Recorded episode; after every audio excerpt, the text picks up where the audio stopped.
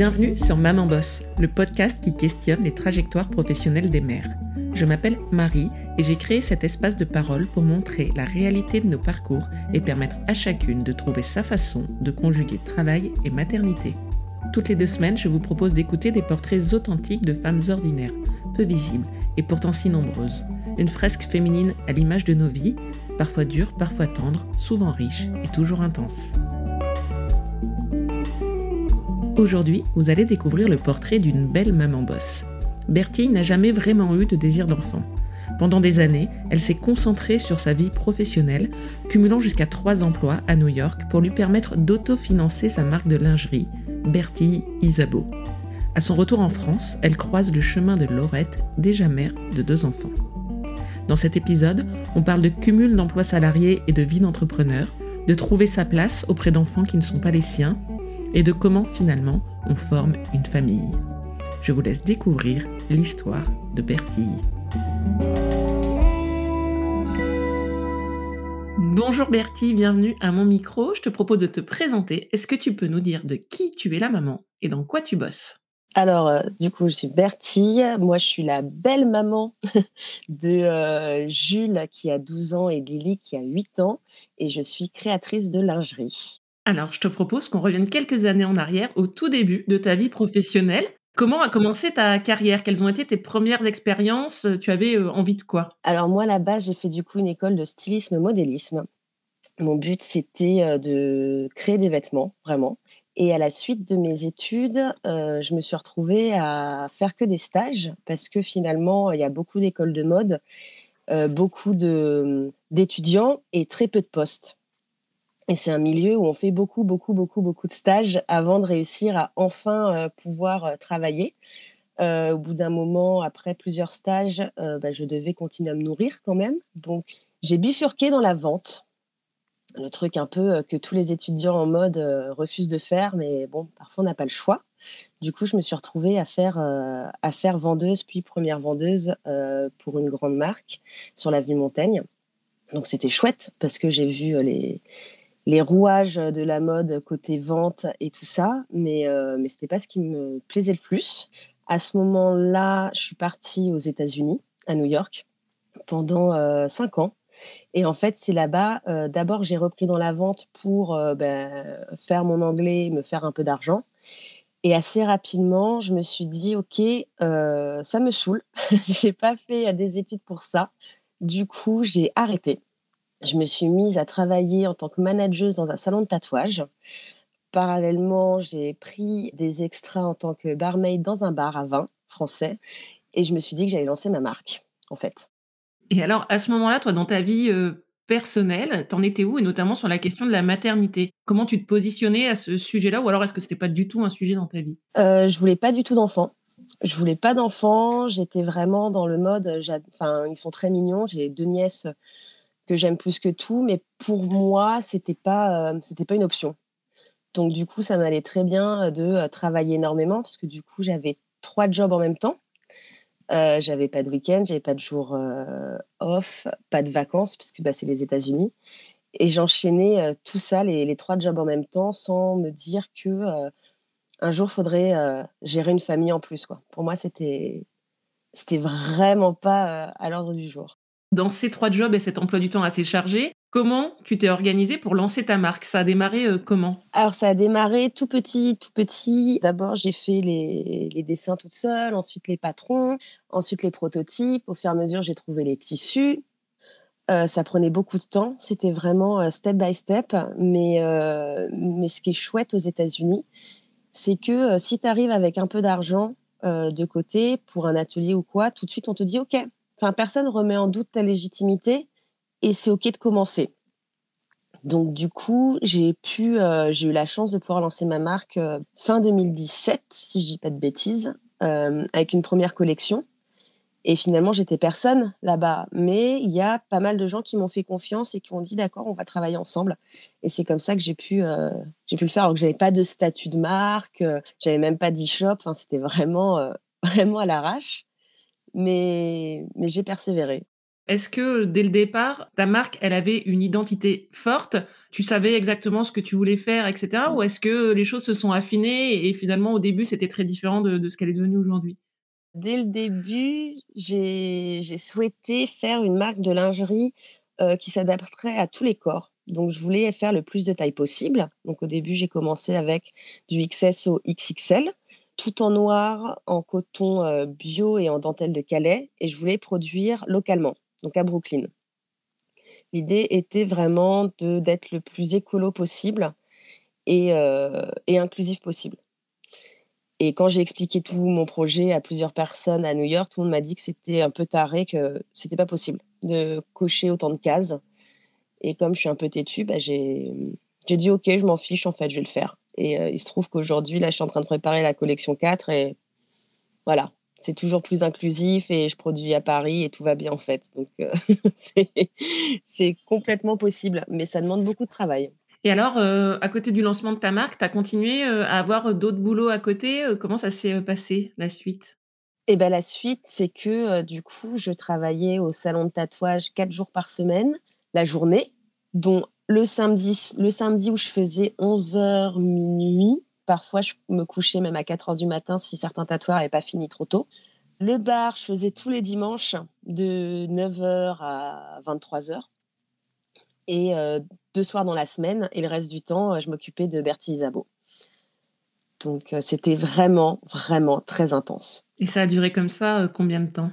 Ça a duré jusqu'en octobre 2018, où là, je suis rentrée en France. Donc, ça a été en gros une année et demie intense parce qu'en plus, en septembre 2018, je suis allée faire la Fashion Week de Vancouver au Canada. Donc ça, c'était super pour la collection 2. Et, là, je me suis rendu compte que ça prenait un sacré tournant, enfin que c'était plus qu'un qu'un petit travail à côté. C'était vraiment le travail qui me prenait le plus de temps. Tu es rentrée en France avec euh, l'idée de te consacrer à ce projet, à cette marque, de relocaliser euh, ta production en France. Ton retour en France, comment tu l'envisageais sur le plan euh, professionnel? Je pensais que ça allait le faire avec BI, que j'allais pouvoir trouver des solutions, m'adapter, etc. Et en fait, en revenant en France, je me suis d'abord confrontée au fait que j'avais pas de feuille d'imposition, que j'avais pas de fiche de salaire depuis cinq ans, que personne savait qui j'étais et que personne ne voulait me donner de travail et ni d'appartement. Donc c'était un peu compliqué. J'ai un peu galéré jusqu'au jour où j'ai rencontré un patron de salon de tatouage dans le sentier qui lui avait besoin d'un manager et là, du coup, j'ai fait bah, parfait, je sais faire, vas-y. Le problème, c'est qu'en France, euh, on ne propose que des 35 heures. Et moi, j'avais l'habitude de travailler plus de, plus de 40 heures par semaine. Du coup, je passais mon temps à dire aux gens, mais je peux faire des grosses journées et je peux cumuler plusieurs jobs, c'est OK. Parce que c'est comme ça que j'avais lancé ma marque et c'est comme ça que euh, ça me permettait de mettre de l'argent de côté pour, euh, pour la faire vivre parce que finalement, j'ai jamais fait de crédit, j'ai jamais emprunté d'argent. Moi, je fais tout avec mes fonds propres. Et en France, euh, on m'a dit bah non, tu as un job et c'est tout. Et j'ai eu l'impression au début de perdre mon temps, que ça n'avançait pas. Du coup, la première année, en 2018, vraiment, j'ai pas. Enfin, 2018-2019, je continuais à faire des shootings, à dessiner, mais j'ai pas eu euh, l'occasion de relancer une collection parce que j'avais trop de trop de pain sur la planche finalement. Euh, il a fallu que je retrouve une maison, que euh, je fasse mon déménagement international, que je me remette euh, à travailler. C'était un énorme chamboulement. Et en plus, à ce moment-là, j'ai rencontré Laurette. Du coup, ça faisait double chamboulement. Alors justement, si on revient sur le plan personnel, donc tu nous as dit que toi, tu, enfin voilà, la maternité, c'était pas du tout une envie chez toi. Et aujourd'hui, tu nous as dit que tu étais la belle maman de deux enfants. Alors il s'est passé quoi pour passer de je ne veux pas d'enfants à euh, j'élève les enfants d'une autre personne?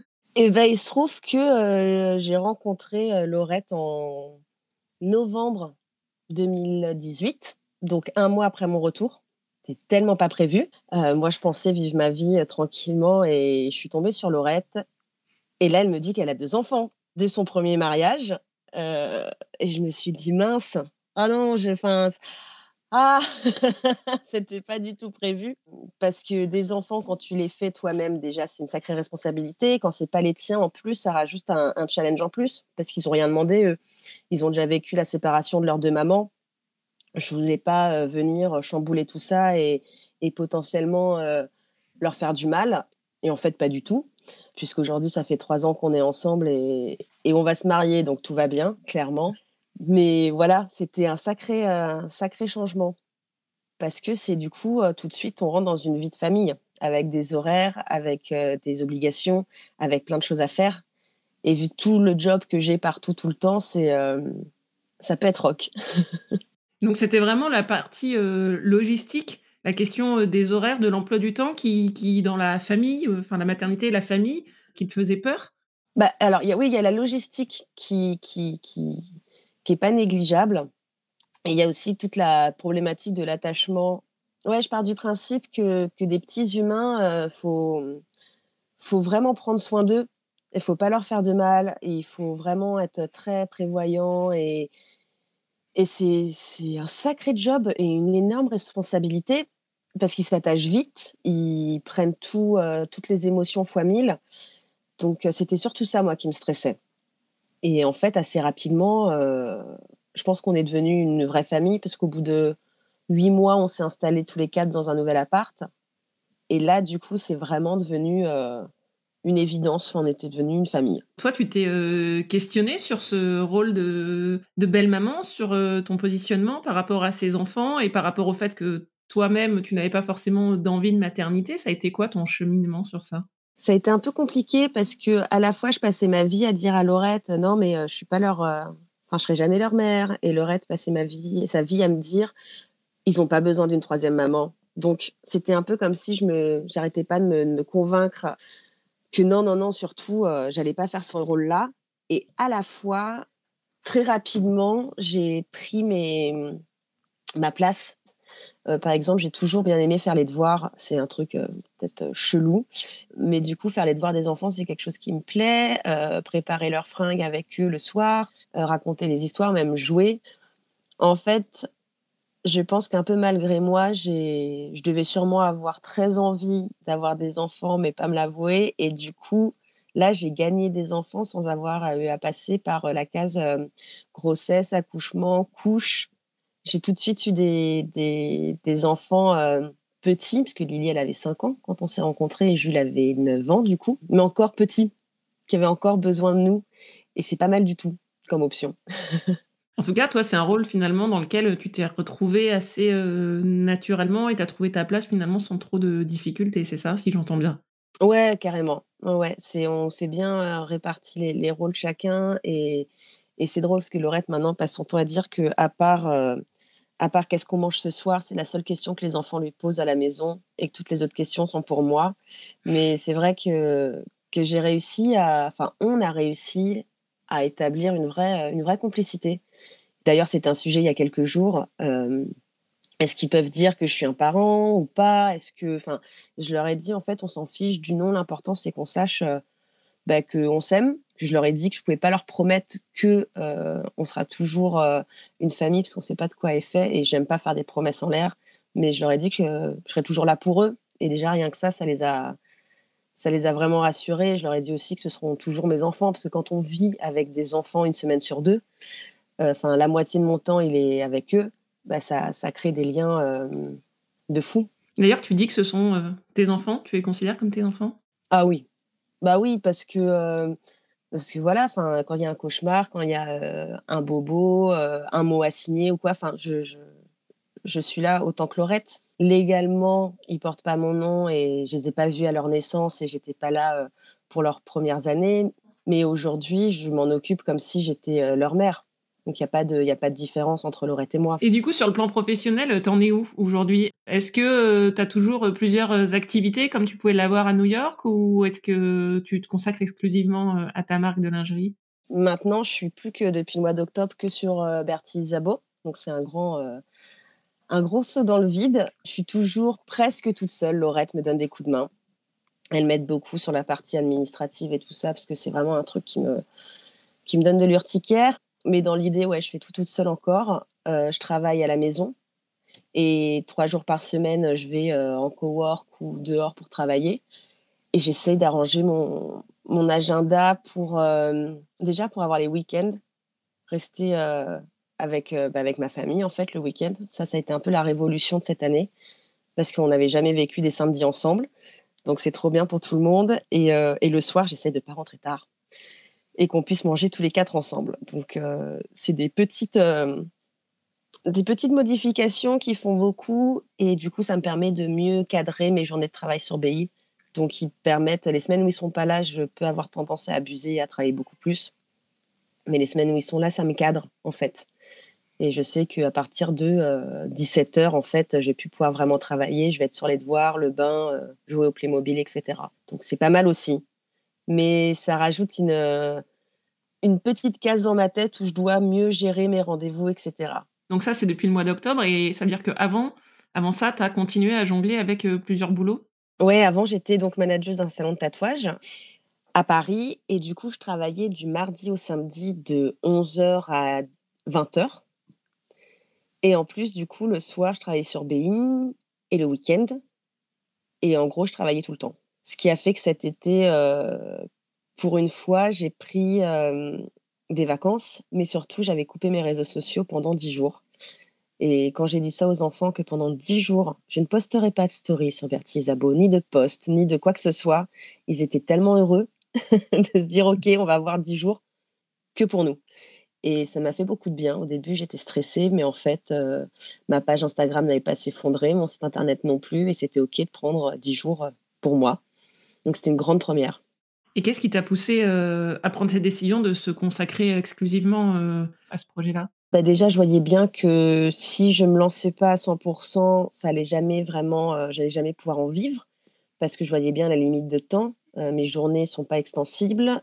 En plus de ça, j'ai une endométriose qui me qui me tue et parfois je peux pas travailler, en fait, tellement j'ai mal. Donc je me suis dit: «Il faut que je m'écoute aussi, je peux pas m'épuiser. Je peux pas perdre des des des journées précieuses avec ma famille parce que je travaille, parce qu'à côté j'ai aussi un autre job, enfin c'est plus possible». Et du coup, j'ai eu la chance de pouvoir négocier une euh, rupture euh, conventionnelle avec mon patron qui m'a permis de pouvoir partir un peu légère. Je dis vraiment un peu, c'est juste histoire de voilà, dire euh, je suis pas à zéro euro sur mon compte en banque. Et voilà, peut-être que BI, du coup, là, les, années à venir, je vais faire des choses peut-être un peu moins grandioses. Et... Parce que la dernière collection, j'ai quand même sorti un film, mais, mais ce que je veux dire, c'est qu'il va falloir que je sois un peu plus maline et tout en respectant mes engagements et en essayant de faire fonctionner la marque. Clairement, j'en vis pas aujourd'hui. Mon but, ce serait d'en vivre. Mais je pense que c'est faisable en fait. Donc ça fait quand même de nombreuses années où tu cumulais comme ça plusieurs activités, avec plusieurs jobs, avec des horaires euh, fixes, etc. Et finalement, tu intercalé ton projet là-dedans. Aujourd'hui, le fait d'être euh, entrepreneuse à temps plein et finalement où c'est toi qui organises tes propres journées, qui est ton propre patron, est-ce que c'est euh, quelque chose qui est un changement qui est important, qui est difficile pour toi, ou est-ce que c'est une transition qui s'est fait euh, très facilement? C'était très difficile au début, honnêtement. J'ai eu l'impression d'être une grosse, une, euh, une, grosse blague, parce que les premiers jours, du coup, j'ai été super fatiguée. Je pense que je me suis pris un contre-coup de, de toutes ces années où je ne me suis pas reposée. Donc, je faisais la sieste. Du coup, je me suis dit, ah, c'est pas possible. Je suis pas, j'ai pas quitté mon job pour faire la sieste, en fait. Enfin, c'est, c'est, pas OK. Ensuite, j'avais l'impression de rien faire de mes journées, alors que si. Mais comme j'étais pas en train de coudre et que, par exemple, je préparais des stories pour Instagram, pour moi, c'était pas, hum, pas quelque chose que je pouvais toucher à la fin de la journée, pas quelque chose de concret. Donc, j'avais l'impression d'avoir rien produit. Et en fait, petit à petit, j'ai réussi à caler, euh, à caler mon, planning et ça s'est fait, mais il y a encore des jours où, où le soir, je dis à Laurette, j'ai déconné, j'ai pris une heure pour lire, je travaille pas assez. Alors qu'en fait, si, c'est OK. Enfin, la différence, c'est juste que moi, comme je suis chez moi, j'ai pas à aller au bureau, j'ai pas un rendement euh, aussi clair et précis qu'une personne qui travaillerait en dehors de chez elle, en fait. C'est moi ce côté un peu euh, télétravail, j'ai jamais connu. C'est un gros changement. Et surtout, je pense qu'il faut que j'apprenne à me faire confiance. C'est une organisation dont vous avez euh, discuté euh, avec, euh, avec ta femme, avec tes enfants Est-ce que ça s'est fait naturellement? Est-ce que ça fait partie de la décision? Est-ce que c'est une dimension que tu as prise en compte? Oui, tout à fait. Bah, déjà, quand je leur ai dit que j'allais quitter le salon, ils étaient super heureux parce que pour eux, ça voulait dire que le soir, je serais là avec eux pour dîner C'est quelque chose en fait qu'on faisait pas du tout avant, qu'on a mis en place bah, au confinement. On s'est mis à dîner tous les quatre tout le temps et après on n'a plus jamais arrêté. Mais avec le salon de tatouage, parfois j'arrivais tard. Donc du coup, on s'est dit ça, ça va être bien. Ça va permettre de les, de les coucher plus tôt et même eux, bah, quand ils rentrent à la maison, je suis là. Tu vois, ce, midi, j'ai pu aller chercher Lily pour qu'on mange toutes les deux, ce qui est, qui est quand même pas mal. C'était, ça n'arrivait jamais avant. Donc ouais, ça pour moi c'était euh, c'était important, même pour Laurette aussi, parce qu'on en avait assez, elle comme moi, de travailler euh, énormément pour peu de rendu. On n'est pas du tout dans le fonctionnement. Euh, on va travailler beaucoup beaucoup et gagner beaucoup beaucoup d'argent. C'est pas trop notre truc. Nous, notre importance c'est d'être bien, que ce soit en adéquation entre notre travail et notre vie de famille. Et c'est la vie de famille est plus importante que le travail finalement. Et est-ce que le fait de, vivre avec euh, ces enfants-là depuis plusieurs euh, années maintenant, de participer à leur quotidien, toi, ça change ton rapport à la maternité? Est-ce que, par exemple, l'idée d'avoir d'autres enfants, c'est quelque chose euh, auquel tu penses? Est-ce que ça a changé ton, ta vision du sujet? Bah, On en a parlé avec Laurette parce que, oui, factuellement, quand on est avec la personne qu'on aime et qu'on voit que la famille tourne bien, on pourrait se tenter en disant Allez, allez, pourquoi pas, on en fait un troisième. Et Laurette m'a dit en plus de façon absolument adorable que si je souhaitais un, enfant, il n'y aurait pas de souci pour elle. Mais euh, déjà, la grossesse, pour moi, c'est toujours pas possible. Euh, Laurette ne souhaite pas être enceinte non plus, puisque les, les enfants ont une, une deuxième maman qui les a portés. Donc, euh, c'est. Voilà. ni Laurette ni moi voulons être enceintes, donc déjà, ça bloque un peu le truc. Et oui, factuellement, avoir d'autres enfants, ce serait possible pour moi. Mais là, l'équilibre qu'on a, je le trouve tellement, tellement précieux qu'il est un peu hors de question que je casse tout ça pour un, pour peut-être euh, éventuellement un désir d'enfant. Euh, voilà, c'est. Je pense que c'est trop bien cette place que j'ai finalement. Euh, je voudrais pas avoir un autre enfant. J'aurais peur que ça mette des, limites, que, que, les enfants se sentent moins intégrés ou je ne sais quoi. Donc on y a pensé, mais non. Je pense qu'on ne se laissera pas tenter pour, pour un autre bébé. Alors, je te propose de passer aux hum, questions de conclusion. Si je te demande ton meilleur moment dans ta vie de maman boss, tu penses à quoi? Quand je leur montre les, shootings ou les films ou tout ça et qu'ils reconnaissent toutes les, toutes les mannequins, les pièces et qu'ils me font Ah, c'est trop beau et, ça, c'est vraiment cool. et à l'inverse, si je te montre ton pire moment, ta pire anecdote? Quand je me suis cassé le coude le, en mai dernier et que euh, on m'a livré toute ma collection à ce moment-là, que Laurette était en événement jusqu'à 23h et que j'étais toute seule avec les enfants, que j'ai dû demander à Jules heureusement il est grand, mais quand même, de porter les cartons et de les monter dans la chambre et de m'aider à faire des trucs. Et c'était pas possible. J'étais complètement euh, submergée euh, par le taf, par la douleur. Ça fait deux jours que je m'étais cassé le coude et, et les enfants qui couraient partout. Et ça, c'était vraiment pas cool. Ça, je me suis dit que c'était vraiment un sale moment. Pour finir, si tu avais un conseil à donner à la jeune femme que tu étais au tout début de ta carrière, ce serait quoi? D'y croire et que dans tous les cas, on retombe toujours sur ses pattes que ça ira toujours.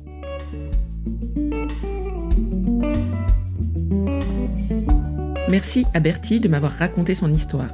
Évidemment, je vous invite à découvrir ses très jolies créations et les sublimes photos de ses modèles sur le compte Instagram de Bertie Isabeau. Profitez-en pour passer me faire un coucou sur le compte de Maman Boss le podcast. C'est toujours un plaisir d'échanger avec vous. Je vous dis à très vite pour un nouvel épisode et d'ici là, Maman Boss